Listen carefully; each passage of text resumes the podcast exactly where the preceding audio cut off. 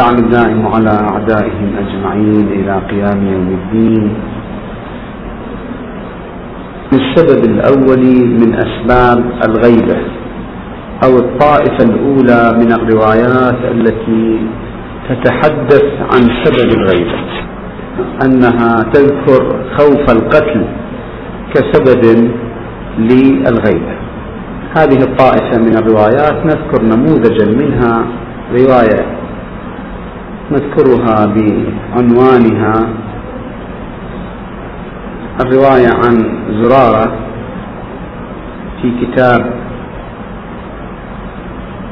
الغيبة في صفحة مئتين وتسعة وستين، قال: إن للقائم بغيبة قبل ظهوره قلت لمن، الإمام صادق عليه السلام، فزرارة يقول لمن؟ قال: يخاف القتل.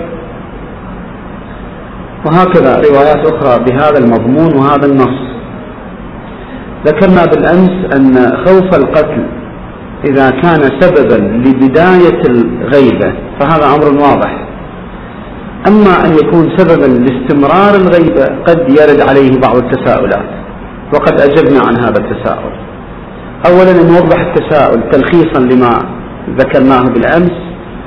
قد يقول قائل: إذا كان خوف القتل سببا كافيا للبدء بالغيبة والدخول في الغيبة حفظا لشخص الإمام عليه السلام من القتل، فهل يمكن أن يكون هذا السبب مستمرا كمبرر لاستمرار الغيبة حتى بعد ألف سنة، حتى بعد تغير الأوضاع وتبدل الدول وتغير الحكام ونسيان موضوع المهدي عليه السلام بالنسبة إلى الظلمة؟ لا أحد منهم يخاف من معارض سياسي اسمه المهدي عليه السلام، يخاف منه على حكومته ودولته، فلماذا لا يظهر الإمام بعد ذلك بعد انتفاء هذا السبب؟ إذا انتفى سبب الغيبة المفروض أن الغيبة تنتهي، إذا انتفى خوف القتل المفروض أن الغيبة تنتهي. هذا هو السؤال أو التساؤل أو خلينا نسميه الشبهة. نقول أن خوف القتل كسبب ابتدائي للدخول في الغيبة واضح، إلا أن هذا السبب ليس سببا إذا انتفى ينبغي أن تنتفي الغيبة معه، لأن الظهور قضية أخرى. الغيبة نعم قد تكون مسببة عن خوف القتل، أما ظهور الإمام عليه السلام ليس موقوفا على الأمن فقط، بل موقوف على عدة شروط وأمور، واحد منها الأمن على النفس. الأمور الأخرى توفر الأتباع والأنصار، توفر الأرضية الاجتماعية الكافية للإصلاح الاجتماعي، تقبل الناس ذلك، استعداد المجتمع للدفاع عن الحق وتبني الحق، إلى آخره من الشروط والظروف الموضوعية التي تحدثنا عن بعضها في الدروس السابقة. إذن الظهور شيء والغيبة شيء. الغيبة سببها المباشر كما هو مذكور في الرواية خوف القتل، أما الظهور إذا أراد الإمام صلوات الله عليه أن يزيح هذا الستار ويظهر، فلن يظهر بشكل جزئي، يظهر بكل مشروعه في إصلاح الكون، بكل مشروعه الكامل في نشر العدل. لن يظهر فقط وينتحي زاوية ويقول أنا أنتظر إلى أن يأذن الله عز وجل في إقامة حكومة. ظهوره يعني إقامة الحكومة، إقامة العدل بشكل كامل، إزاحة ستار التقية بشكل كامل، عدم المجاملة مع أحد نهائيا. كل هذه الأمور تحتاج إلى شروط وتحتاج إلى مقدمات ينبغي أن تجتمع حتى يظهر. فإذا ليس فقط إذا أمن على نفسه من القتل يجب أن يظهر، لا، بل هذا واحد من الأسباب للظهور. الأمن على النفس من القتل واحد، إضافة إلى الظروف الأخرى والشرائط التي ذكرناها. هذا هو جواب ما قد يتوهم في هذه المسألة، هذا تقدم عندنا. الطائفة الثانية من الروايات التي تتحدث عن شيء آخر، عن سبب آخر للغيبة. لاحظوا هذه الرواية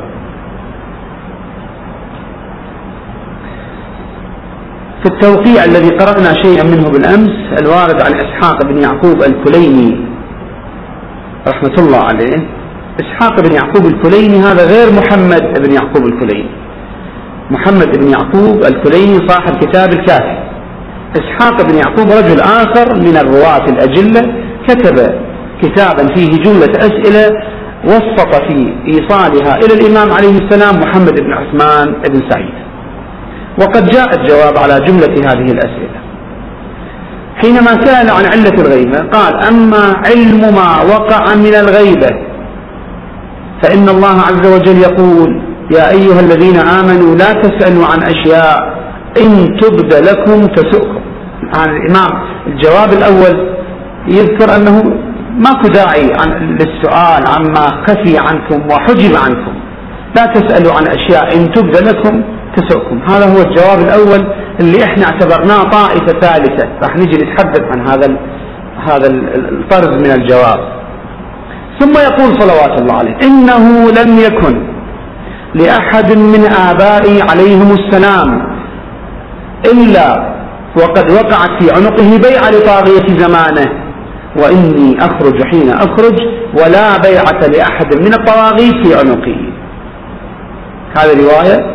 الرواية الأخرى عن علي بن الحسن بن فضال عن أبيه الحسن بن فضال عن أبي الحسن الرضا عليه السلام قال، هذا في عيون أخبار الرضا، الرواية موجودة في عيون أخبار الرضا كتاب للصدوق رحمة الله عليه، قال: كأني بالشيعة عند فقدهم الثالث من ولدي.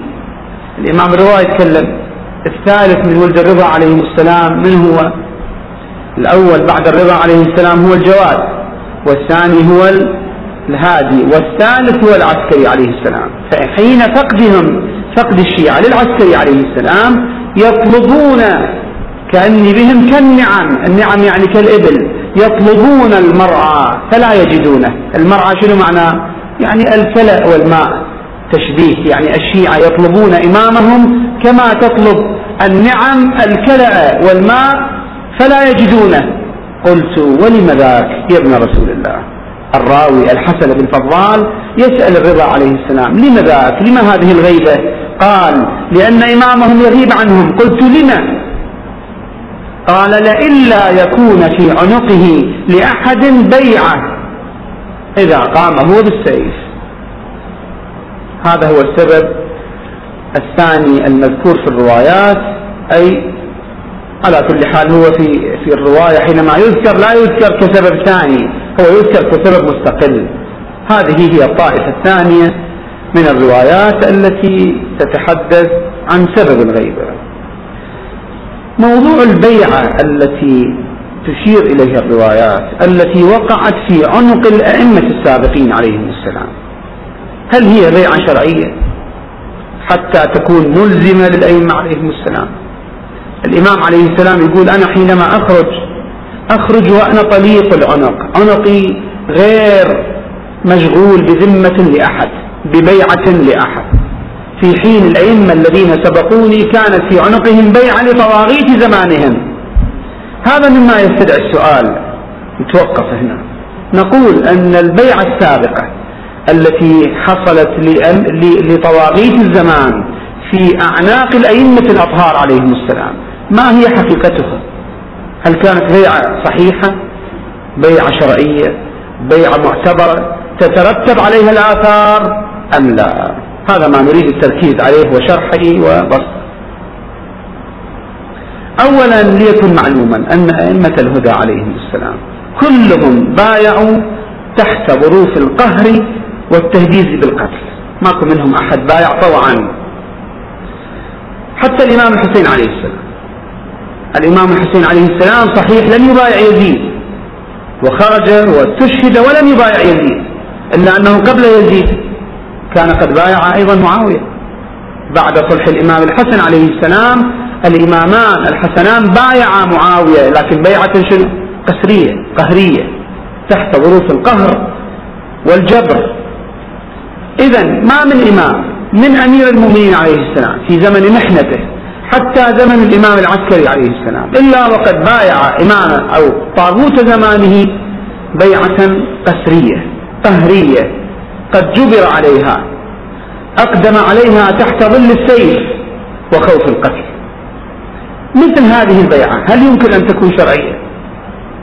أولا، نحن لنفهم البيعة ما معنى البيعة في نظرنا نحن كشيء معرفه رسول الله صلى الله عليه وآله مع الناس؟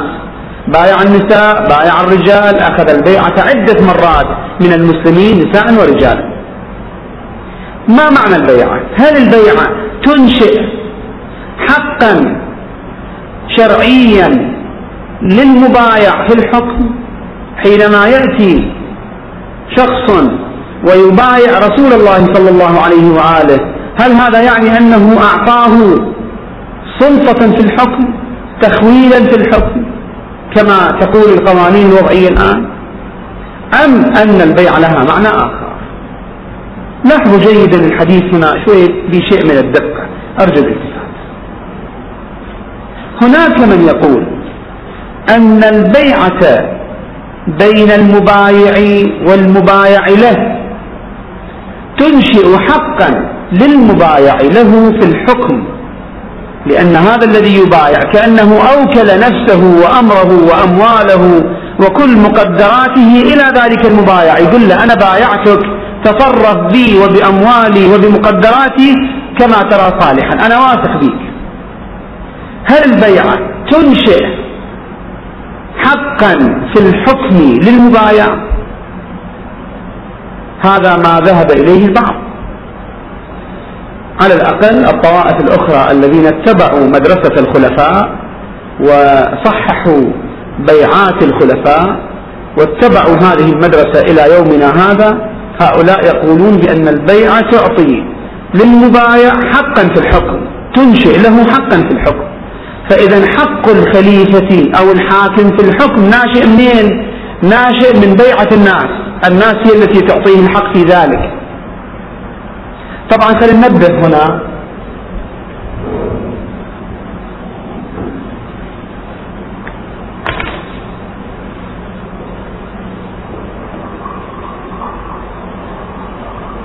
أن أسباب شرعية الحكم عنده عند الطوائف لها أشياء لم يكونوا سببا واحدا، ذكروا سببا واحدا منها البيع، أسباب أولها البيع كما ادعوا ذلك الأول في الأول، ذكروا سببا آخر وهو التسلط بالقوة. إذا لم يبايع شخص لكنه انقلب خلاف عقله، رتب مع مجموعة مسلحة انقلبوا واحتلوا مثلا دار الإمارة ودار الحكم وسيطروا على الناس في في الليل، في ظلمة الليل والناس ناس، وأصبح الناس فوجدوا أن الحاكم للبلد شخص آخر. يقولون الناس جماعة في فتنهم يقولون يجب على المسلمين جميعا اتباع هذا المتخلص الأول ولو كان فاسقا فاجرا قاتلا للنفس المحترقة. في هذا يمكن أن تجدوه في هذا المصدر كتاب الأحكام السلطانية، المؤلف مؤلفه الماوردي. الأحكام السلطانية الماوردي يذكر هذه الأسباب كأسباب شرعية لولاية الإنسان على الناس. السبب الأول هو البيعة، أن الناس بايع. السبب الثاني أن يتصرف بالقوة. السبب الثالث أن يوصى إليه من قبل الخليفة السابق، من قبل السابق كما فعل أبو بكر بالنسبة إلى الخليفة الثاني عمر، أوصى بها إلى عمر بن الخطاب، وهكذا يذكرون أنهم. المهم عندهم عند الطوائف الأخرى أن أسباب شرعية الحكم، كيف يكون الإنسان المتفضل على الناس حاكما بشكل شرعي، إما أن يكون مبايعا، إما أن يكون متسلطا بالقوة، إما أن يكون قد أوصي إليه من قبل الحاكم السابق. البيعة هنا أيضا حينما نسألهم يا جماعة تقولون البيعة بيعة ماذا؟ بيعة الأمة للأمة أم بيعة الأمن الحل والعقد، يعني كلة الأمة القرار النصبة كما يقولون، أم لا بيعة اثنين ثلاثة ثالثة يضطربون، تعرفون يقولون بيعة اثنين ثالثة فين ذلك؟ ما يقول واحد هذا صار ولي على الأمة كلها كما فعل أبو عبيدة بن الجراح وعمر بايع أبا بكر سخيفا فأصبح وليا. بعضهم يقول لا أهل الحل والعقد وبعضهم يقول أهل المدينة ومكة وأقوال بلا أساس وبلا دليل مضطربة. على كل حال هذه نظرية موجودة في السنة، هذه نظرية إسلامية أو نظرية مسلمية لا نسميها إسلامية، نظرية تبناها بعض المسلمين في كيفية شرعية الحكم على الناس. طيب هناك نظريات أخرى، نظرية العقد الاجتماعي التي روج لها الغرب. نظرية العقد الاجتماعي خلاصتها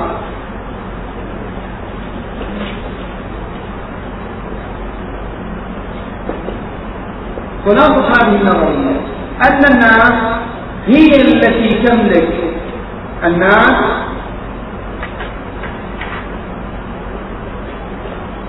هم مصدر حق الحكومة، أن الناس هي التي تملك نفسها وأمرها ومقدراتها، وهي التي تملك حق حكم نفسها. فإذا أنكرت هذا الحكم وهذا الحق إلى أحد معين أصبح هذا الأحد، هذا الشخص هو المخول بذلك. ولذلك هذه النظرية تنتج موضوع الانتخابات، إذا انتخب شخص معين أو كل معينة تكون هذه الكلة أو ذلك الشخص مخولة بحكمه. فإذا الحق الحكمي على أساس هذه النظرية يستنتج على أساس أن الناس هي مصدر الحكومة، صاحب الحق في حكم الناس هم الناس. هذه نظرية وضعية أخرى. النظرية الثانية أيضا، إذن هذه النظرية الوضعية التي هي سائدة الآن، سائدة على مجمل البلاد التي تتبنى النظرية الديمقراطية والانتخابات، مبتنية على هذا الأساس، على أساس أن الناس هي مصدر الحكم. تعالوا ننظر إلى النظرية الثانية، الحق، حق الحكم. هذا حق الحكم هو الأساس لمن؟ بالأساس لله تبارك وتعالى فقط، لله بالأطالة، لا أحد يملك حق، الله عز وجل هو الحق، هو المالك، فهو صاحب الحق في حكم أوضاع الناس، في الحكم والتشريع بالأطالة. الله تبارك وتعالى إذا أراد أن يعطي هذا الحق لأحد يعطيه لمن شاء بالعوض بالنص. إذا نص الله عز وجل على أحد عندك يمكن أن تنال حكما، لك حق وتفويض في أن تحكم المجتمع، يصبح هذا صاحب حق بالعوض مو بالأطالة، لأن الله أعطاه ذلك بالحكم. مثل من؟ الأنبياء، طبعا مو كل الأنبياء، بعض الأنبياء سأل لهم هذا الحق الأئمة عليهم، الأدلة التي نعرضها لولاية النبي صلى الله عليه وآله على الناس فيها تستحي أنه هو المخول من الله عز وجل في حكم الناس، حينما يقول النبي خاطبا في الغدير ويقول يسأل الناس ألست أولى بالمؤمنين من أنفسهم، أولى بالمؤمنين من أنفسهم، ما معنى الكلام؟ يعني ذلك أنه أولى منهم بأنفسهم، بأموالهم، بكل ما يتعلق بهم ومقدراتهم. إذن هو له حق الولاية والحكم على المجتمع. حينما يثبت هذا الحق لنفسه حينئذ يثبته لأمير المؤمنين عليه.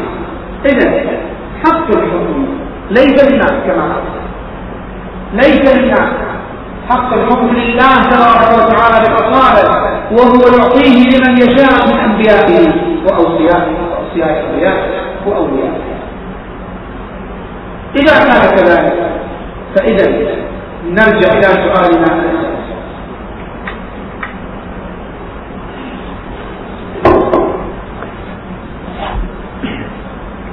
إذا اتضح هذا الكلام الآن نرجع ونسأل: هل البيعة تعطي وتنشئ حقا للمبايع في الحكم أم لا؟ جوابنا الواضح الصريح على أساس هذه المقدمات أن البيعة لا تنشئ حقا في الحكم لأحد، بل حق الحكم هو لله عز وجل أساسا، يعطيه لمن يشاء من عباده، يعطيه للنبي صلى الله عليه وآله، هذا شأن إلهي، هو كما يختار نبيا يختار وليا على الناس، حاكما على الناس.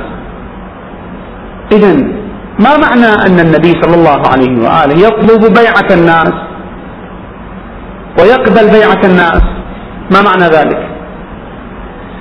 بيعة الناس للنبي صلى الله عليه وآله لا تعني أنهم أعطوا حق الحكم له، وأن ولاية النبي على الناس نشأت من هذه البيعة، أبدا، هذا غير وارد أبدا في ذلك الزمان ولا في الشريعة ولا في النصوص، بل يعني التزام الناس بهذا الحق واعتراف الناس بهذا الحق.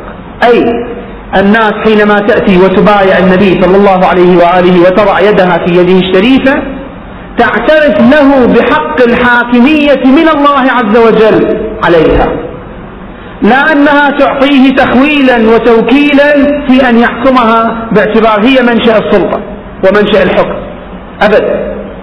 منشأ الحكم والسلطة هو الله، أعطاه للنبي، المبايع يعترف بذلك، يعترف: أيها النبي أنا أعترف وأؤمن بأن لك حق السلطة والحكم علينا من الله عز وجل.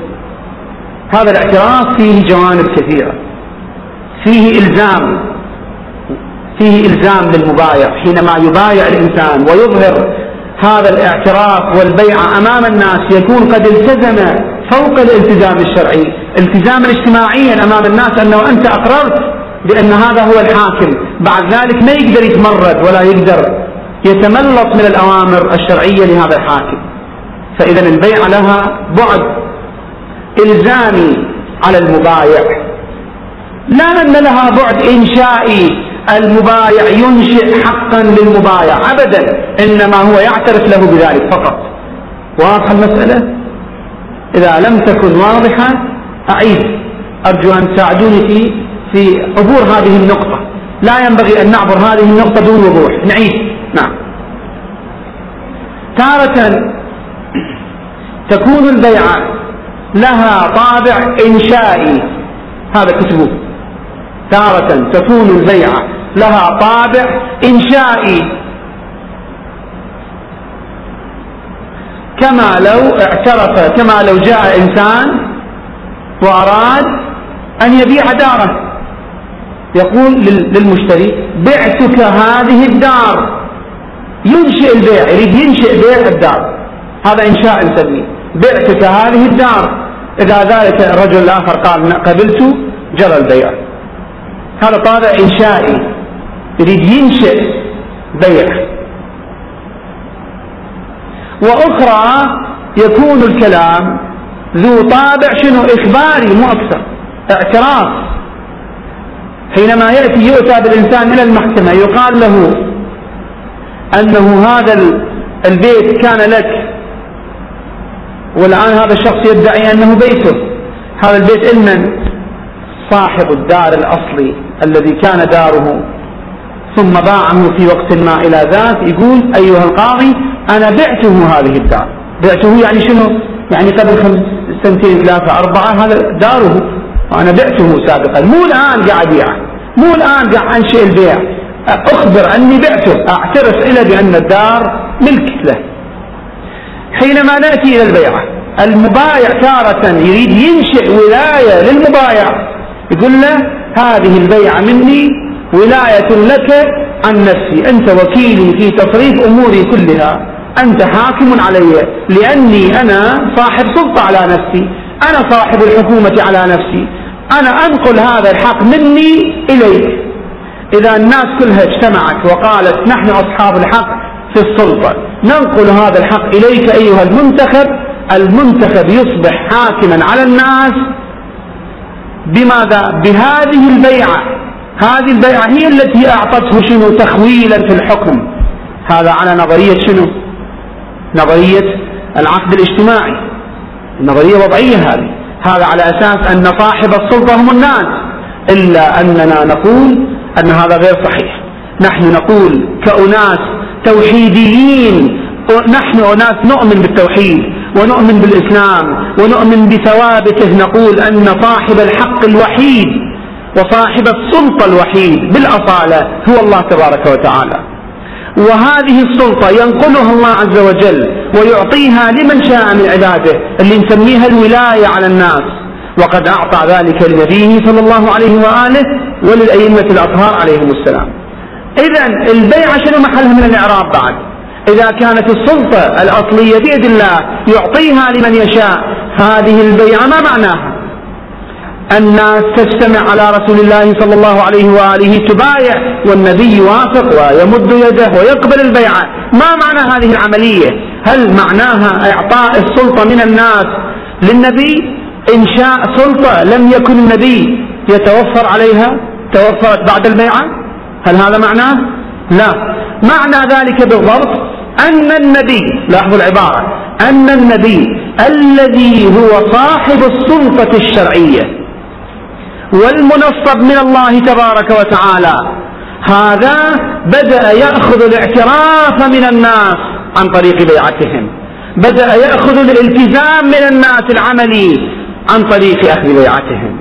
فالبيعة من الناس للنبي هي اعتراف منهم بحق النبي الإلهي في السلطة، لا إعطاء له شنو حق منهم له، هم لا يعطونه شيئا، إنما فقط يعترفون له بشيء ثابت مسبقا من السماء. اتضحت الفكرة إن شاء الله؟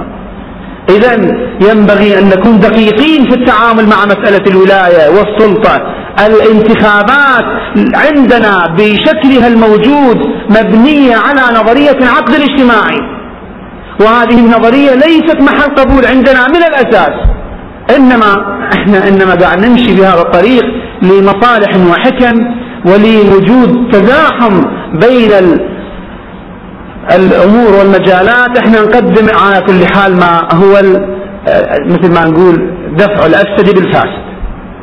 الفقهاء هم يعرفون على كل حال تكليفهم في توجيهاتهم إلى الناس، هم يسيرون بنا إن شاء الله في طريق الصلاح، إحنا ملتزمين بالمسار السلمي والمسار الهادئ والعقلاني في معالجة المشاكل الآن. هذا مو معنى أننا تركنا نظرية الإسلام الأصلية والتي تقول بأن أصل حق السلطة لله عز وجل، وانتقلنا منها إلى قول الوضعيين بأن حق السلطة للناس. أبدا، هذا أمر لا ينبغي أن يقع فيه أحد الإسلاميين من الساسة أو غيرهم. نحن ينبغي أن نؤكد دائما أن نظريتنا الأولى وخيارنا الوحيد إذا كنا أحرار وكنا مسلطين على أمورنا بشكل كامل هو ماذا؟ هو أن السلطة لله عز وجل ولمن يختاره الله تبارك وتعالى من خلقه، وليس للخلق سلطة أو حق في الحكم أو التشريع. إلا أنه احنا على كل حال الواقع يفرض علينا أمورا أخرى. الفقهاء عالجوا هذه المسألة ووجهوا توجيهات معينة. إذن نرجع إلى سؤالنا، البيعة البيعة إذن لا تعني في من وجهة نظرنا نحن من منطلق الثقافة الإسلامية الحقة، من منطلق أهل البيت عليهم السلام، لا تعني إعطاء حق الحكم للمبايع، بل تعني الاعتراف له بذلك الحق الذي من أعطاه؟ الله عز وجل أعطاه. واضح؟ إذن إذا كان منشأ السلطة هو الله عز وجل لا البشر لا الناس، نجي على ضوء ذلك ندرس ما ورد في هذه الرواية، إنه ما من إمام قبل الإمام المهدي عليه السلام إلا وقد وقعت في عنقه بيعة لطاغوت، طاغوت زمانه. البيعة هذه غير شرعية، أولا لأنها في ظرف القهر، ثانيا لأن البيعة من الأساس احنا ما نعتبرها منشأ للسلطة، حتى لو كان الإمام، لو فرضنا الأناس الآخرون الذين بايعوا مروان بن الحكم وعبد الملك بن مروان وأمثال هؤلاء، بايعوهم طوعا وحبا وإقبالا وقبولا بحكمهم، هذه البيعة أيضا لا تعطي شيئا لهم ولا تثبت حقا شرعيا لمروان أو عبد الملك بن مروان أبدا كما ذكرنا الآن. فالبيعة لا تنشئ حقا، إنما هي اعتراف بحق مسبق.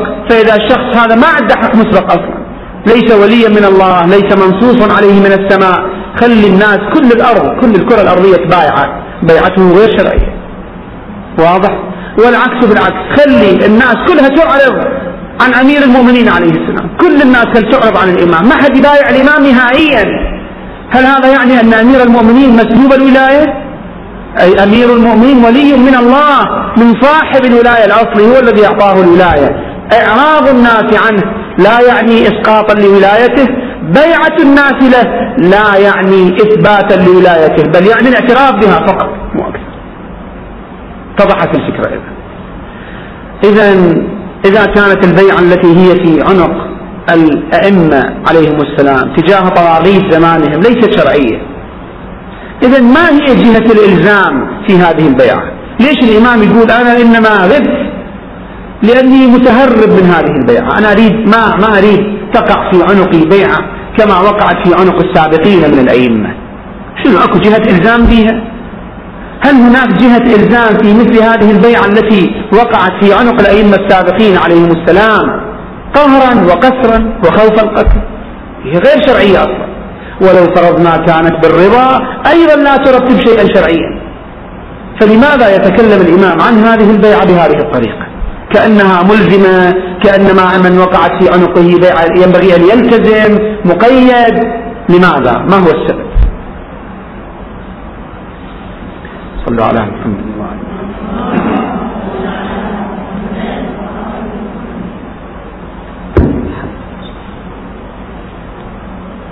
هذا السؤال أنا طرحته على بعض المراجع العظام وقلت له ماذا ترون سيدنا في هذه المسألة، ما معنى هذا الحديث؟ فأجاب حفظه الله وأطال عمره، قال لعل المراد أن الأئمة صلوات الله عليهم السابقون بسبب مستواهم الأخلاقي العالي جدا، بسبب شخصيتهم العالية التي لا تقبل الخدشة البسيطة، لأجل هذا الجانب إذا أعطوا موثقا أو بيعة ولو باطلة شرعيا التزام، وإن كان هو شرعا يدري الإمام باطل صار، لكن أمام الناس أمام المجتمع الإسلامي كأنه التزام، خصوصا وأن المجتمع الإسلامي مجتمع كان يفهم البيعة على أساس خاطئ، كان يفهمها على أساس شنو؟ أنها تنشئ حقا للمبايع، واللي بايع هذا هو أصبحت كالحلقة الحديدية في عنقه. فالإمام لأن مستواه الأخلاقي العالي والتزاماته والحالة حالة الثقة العالية التي كان يتمتع بها بين الناس ما كان يسمح لنفسه بأن يخالف هذا المقدار من الالتزام، حتى الالتزام اللي هو مو شرعي أصلا لكن اجتماعي، يعني أمام الناس أكو فبنوع من ال بالالتزام أنه بايع فلان، هل مقدار ما يريد يخالفه. فالأئمة السابقون عليهم السلام لم يخرجوا عن تلك البيعة لا لأنها شنو شرعية، بل لأنها نوع من الالتزام الاجتماعي. هكذا أنا فهمت من كلام السيد حفظه الله وأطال عمره. فلعل الإمام المهدي عليه السلام يريد حينما يظهر يكون حرا حتى من هذا الالتزام البسيط الاجتماعي اللي هم ما مستعدين يخالفوه أخلاقيا، لجهة أخلاقية مو لجهة شرعية. واضح الجواب أو نعيده؟ واضح إن شاء الله.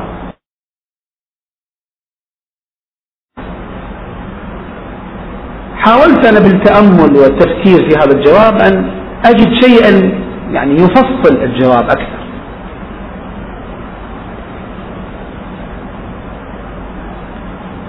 إذا غضضنا النظر عن هذا الاحتمال الذي ذكره سماحة السيد أطال الله بقاءه وأردنا أن ننظر إلى الموضوع من جهة اجتماعية، الإمام عليه السلام له أتباع، كل إمام من أئمتنا عليهم السلام هو وجوده الشريف وجود مهم، وله أتباع الذين هم الشيعة والخواص، هؤلاء أيضا وجودهم مهم، لأننا ذكرنا سابقا أن حفظ الشريعة كان يعتمد كما يعتمد على وجود الإمام كان يعتمد على وجود خواص حول الإمام ينقلون هذه الشريعة جيلا بعد جيل إلى الأجيال التالية. فالإمام إذا أراد أن يحفظ نفسه ويحفظ شيعته في ظل وضع مخالف، في ظل حاكم جائر، في ظل نظام اجتماعي فاسد، هو ينبغي أن يختار يختار أحد أمور، هي ثلاث أمور ما لا رابعة لها أبدا. إما أن يختار المعارضة المسلحة والتمرد، وهذا أمر الأئمة عليهم السلام يعتبروه ليس في صالحهم ولا في صالح شيعتهم وليس وقته في تلك الأزمنة، لعدم وجود الأرضية، لعدم وجود الناصر كما ذكرت. فإذا هذا الاحتمال مستبعد نهائيا. الإمام عليه السلام في ظل تلك الحكومات الفاسدة والأوضاع الاجتماعية الفاسدة ما كانوا يرون من الصالح لهم ولدينهم ولأتباعهم أن يتمردوا، لذلك كان الإمام عليه السلام دائما يحذر من القيام المسلح، من الحركات المسلحة، ويحذر أصحابه من الانخراط مع الثورات المسلحة التي كانت تحصل والتي كانوا يعلمون بنتائجها السيئة ومردوداتها السلبية على الطائفة. هذا الاحتمال إذن مستبعد. الأمر الثاني، الخيار الآخر، إذا ما يريد يتمرد أن يصبح يركب الدولة هذه، يركب الموجة، فيصبح مجاملا للحكام ويأخذ المناصب ويدعو شيعته إلى الدخول في الحكم، ويصبح هو من جلساء الخليفة ويصير من أصدقائه ويصبح في ركاب الحكام. هذا أيضا خيار شنو؟ هذا مستحيل. الأئمة عليهم السلام هم القرآن الناطق، والقرآن يقول ولا تركنوا إلى الذين ظلموا فتمسكم النار. الإمام عليه السلام حاشا أن يفعل ذلك، حاشا أن يركب مع الظالمين في ركابهم، أو أن يضع رجله معهم في خطواتهم على طريق الشيطان، أو في ظلم الناس وفي سلب أموال الأمة. الإمام لا يفعل ذلك أبدا. إذن خيار المقاومة المسلحة أو التمرد أو الثورة المسلحة هذا مستبعد. خيار الانخراط التام في الوضع الاجتماعي الفاسد والحكومة الفاسدة أيضا مستبعد. هذا مبدئيا نحن ننقذ له. الأئمة عليهم السلام أناس مبدئيون. إذن بقي خيار أخير وثالث، وهو ماذا؟ هذا ما نسميه منصلح، يعني هو إن كان مصطلح جديد لكن نحاول أن نسميه بهذا الاسم، المواطنة المحايدة. مواطنة، لكن تارة المواطنة تكون مواطنة متمردة، وأخرى تكون مواطنة إيجابية جدا بحيث تجعل الإنسان في ركاب الظالم، وهناك حد وسط. مواطنة هي إلا أنها محايدة. المواطنة المحايدة ما هي؟ مع وضوح أن الخيار الأول وهو الخيار العسكري أو المسلح خيار غير ذو غير ذي جدوى، ليس ذي جدوى أبدا، وأن الخيار الأخير اللي هو خيار الركوب في في طريق الظالم والسير معه في كل خطواته أيضا خيار غير مبدئي محرم. إذن لابد للإمام من أن يجد طريقة وأسلوبا يعيش فيها هو وشيعته وأصحابه في ضمن هذه الدولة الفاسدة والحاكم الفاسد والنظام الاجتماعي الفاسد، آمنا على نفسه وأرواح جماعته وما يمكن أن يحفظه من الشريعة والدين. البحث عن هذه الصيغة يتطلب أمور، إيجاد هذه الصيغة يتطلب أمور. أولا، عدم إشهار السلاح، عدم إشهار السلاح في وجه الحكم، وعدم التفدي، عدم وجود مشروع سياسي عسكري لقلب نظام الحكم أبدا. مو هو عنده ويخفيه، أصلا ما عنده في هذه المرحلة، ما عنده شيء. الإمام الصادق عليه السلام كان يؤكد للناس دائما، للخاصة والعامة، كل من يجي يقول له ما عندنا الآن إحنا أي أي مشروع سياسي، إذا أردنا أن نتحرك انتظر الحركة تكون مع قائمنا صلوات الله وسلامه عليه. اللهم صل على محمد. في زمن الأئمة الأطهار عليهم السلام المشروع السياسي لقلب الحكم ملغي نهائيا، معطل، مجمد إلى حين الظهور، لا أنه هو موجود ويترقب وقته. لا، لم يكن الإمام أبدا يأتي بهذه المفردة كبرنامج سياسي له، أنه يحاول يرتب أتباع، يحاول يدرب ناس، يحاول يجمع سلاح، أبدا هذه المحاولات ما عنده. كل ما نراه, نراه في حياة الأئمة هو الإعداد العلمي للأمة، الإعداد الروحي للأمة، تربية الناس، حفظ الشريعة، الأدوار التي ذكرناها سابقا. هذا أولا. إذن الإجراء الأول لتحقيق هذا الخيار الثالث، خيار المواطنة المحايدة، الآلية الأولى هي عدم وجود برنامج سياسي لقلب الحكم. هذا أولا. ثانيا تأمين المجتمع من جهته. الإمام عنده أتباع، الإمام صلوات الله عليه عنده آلاف الناس خلفه يتحركون، قد بعضهم يتحرك بإشارة الإمام، لكن الإمام عليه السلام شنو؟ أمن الناس حتى المخالف، أمن المخالفين اللي خالفهم في في عقائدهم، اللي خالفهم في فقههم وأفكارهم، أمنوهم تماما، لم يسمحوا لأحد من أتباعهم أن يمس أحدا من أتباع الطوائف الأخرى، أو أن يشهر سيفا أمام المسلمين، أو يخيف طريق المسلمين بحجة هذا إنسان ناصبي، هذا إنسان مخالف، إلا أبدا. إذن هذا نسميه شنو؟ إشاعة الأمن الاجتماعي، الالتزام بالأمن الاجتماعي. النقطة الأولى شنو كانت؟ عدم وجود مشروع لقلب الحكم. النقطة الثانية إشاعة الأمن الاجتماعي، أن الإمام صلوات الله عليه وأتباعه الناس من جهتهم آمنون، لا يخافون الشيعة ولا يخافون من الإمام، ولا يترقبون أن الإمام وأصحابه يوم من الأيام يجون يقطعون طريق أو يؤذون أحد. أمن اجتماعي الإمام عليه السلام يعترف به ويكرسه، مو فقط يعترف به، يحاول أن يكرسه، يحاول أن يعمق في نفوس أصحابه. إياكم وإخافة أحد، من أخاف مؤمنا أخافه الله يوم القيامة، من قطع طريقا، من فعل كذا، يحذرهم دائما.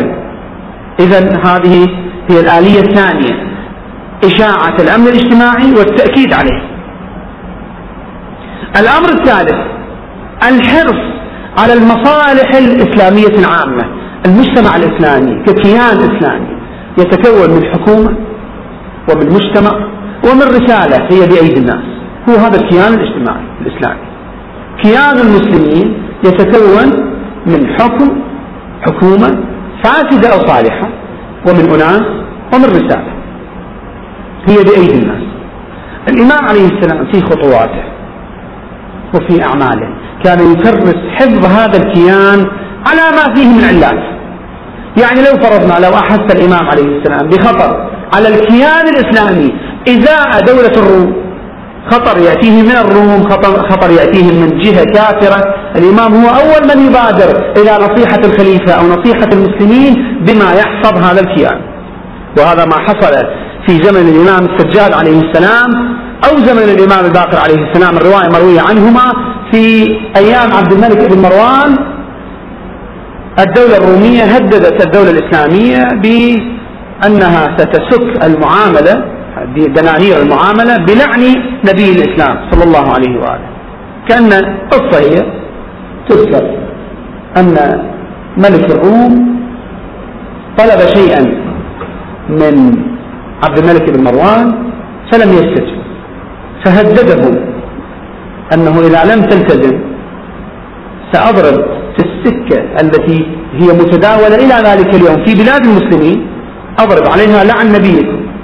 والمسلمون مضطرون للتداول بها في تلك الأيام، لم يكن هناك شنو عملة إسلامية، المسلمون لم يتوصلوا في تلك الأيام إلى سك الدنانير والدراهم الإسلامية، كانوا يتعاملون بالعملة الرومية، فهم مضطرون إلى يعني محكومون بالنظام المالي للدولة الرومية. فالدولة الرومية إذا أرادت أن تهين الإسلام عن طريق العملة تستطيع، لأن هذه العملة تدخل إلى بلاد المسلمين قسرا التعامل بها. فيقول له ملك الروم لعبد الملك بن مروان إذا لم تستجب إلى طلبي، احنا ما نريد ندخل تفاصيل القصة، سأضرب على هذه السكة التي تصل إلى بلادك قسرا، وأنت توزعها للناس وأنت تشتري وتبيع بها، أضرب عليها لعن نبيكم. فأظلمت الدنيا في وجه عبد الملك بن مروان، مو حبا برسول الله، لا، إنما لأن هو على كل حال هو حاكم المسلمين، فإذا ظهر أمام المسلمين بهذا الضعف وهذا ال ال ال الهوان أمام ملك الروم، نتيجة هيبة الحكم تنتهي، هيبته كحاكم تسقط.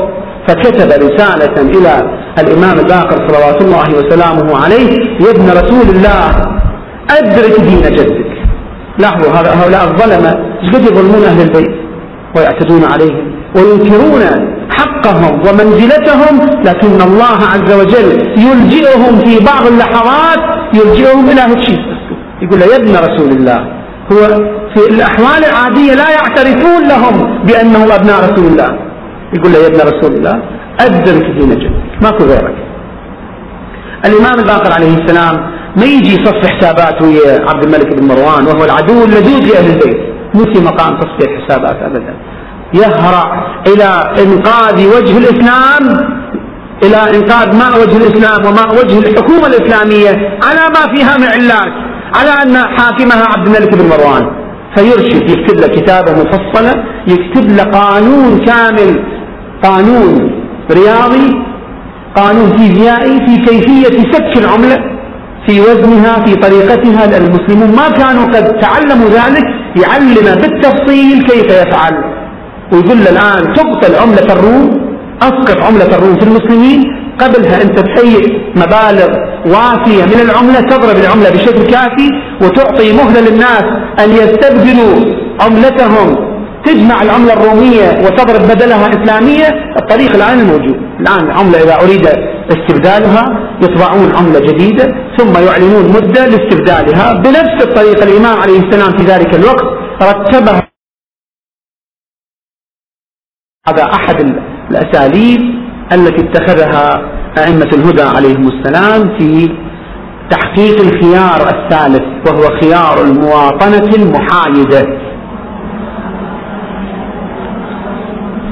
انتهى بنا الحديث إلى أن الخيار الثالث للإمام في العيش في مجتمع ونظام اجتماعي خارج عن الشرعية، في ظل حكومة غير شرعية، الخيار الثالث هو المواطنة المحايدة، لا المواطنة الإيجابية التي تقتضي المشي في ركاب الظالمين، ولا المواطنة المتمردة التي تقتضي رفع السلاح في وجه الحكم وإعلان الثورة.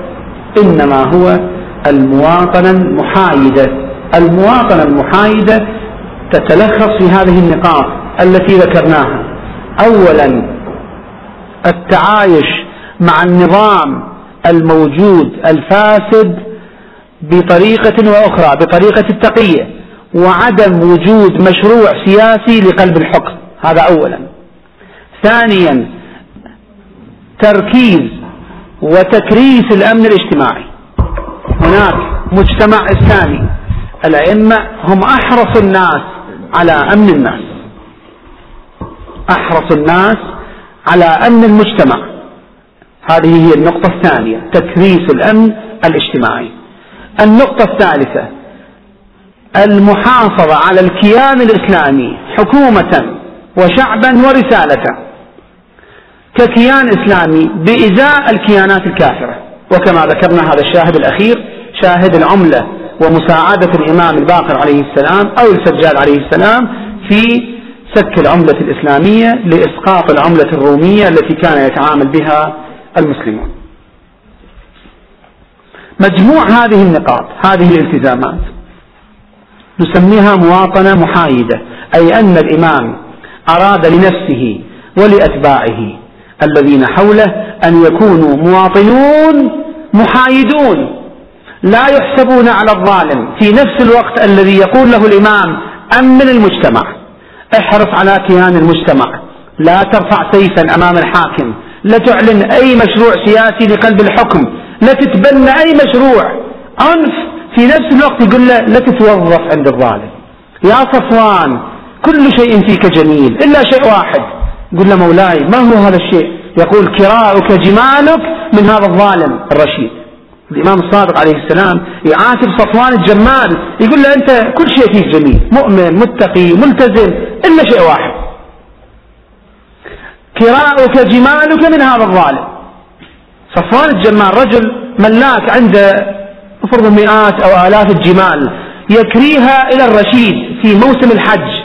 حينما يصبح الموسم يقترب يبدأ الرشيد يهيئ موكب الحج ويروح للحج، فيكري يعني يستأجر جمال للبضائع أو للأغراض أو للناس اللي وياه. المهم، فصفوان كان ممن يكري ويأجر جماله للرشيد.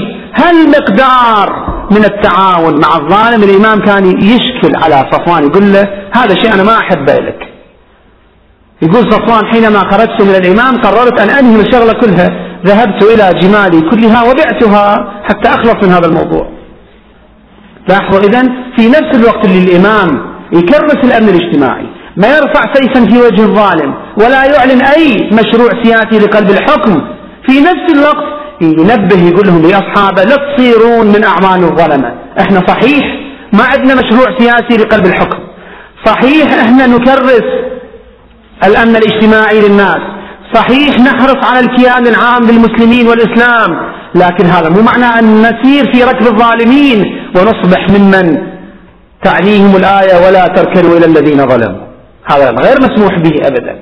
نعم سمحوا لبعض أصحابهم قلة في أن يأخذوا مناصب معينة لخدمة الشيعة فقط بهذا الشرط، أما بشكل عام كان هناك نهي عن ممالأة الظالمين ومعاونة الظالمين في ظلمهم. إذن لاحظوا التوازن، هذه هي المواطنة المحايدة، يعني المصطلح اللي خلينا أرجو أن يكون دقيقا. مواطنة لا تعني السير في ركاب الظالم من جهة، ولا تعني بالضرورة شنو مواجهة الظالم من خلال مشروع قلب حكم أو مشروع سياسي، بل مواطنة تحرص على المجتمع، تحافظ على المجتمع، تؤمن الناس، لا ترفع سلاحا في وجه أحد. وبذلك يكون الإمام عليه السلام قد وفر لنفسه وأصحابه البيئة الصالحة للعيش الهادئ في ظل هذه الالتزامات. هذا الالتزام اللي سمعناه المواطنة المحايدة هذا موجود في حق الأئمة جميعا، كأن هذا هو نوع من الالتزام والبيعة. لاحظوا احنا نرجع إلى حديثنا، كلامنا كان ماذا؟ هو تفسير ما هي البيعة التي وقعت لأئمة الهدى أو للطواغيت عفوا للطواغيت في أعناق أئمة الهدى عليهم السلام. أقول هذا الشرح ببيان المواطنة المحايدة. المواطنة المحايدة هي هذه البيعة، هي هذا الالتزام. الإمام عليه السلام حينما يظهر ما يريد يكون أكو في عنق أي التزام تجاه النظام الفاسد وتجاه الحاكم الفاسد، حتى يكون حرا طليقا من أي التزام، فيبدأ بالإصلاح بلا أي ملامة ولا أي تحفظ. هذا لعله المراد من هذه الرواية. وصلى الله على محمد وآله الطاهرين.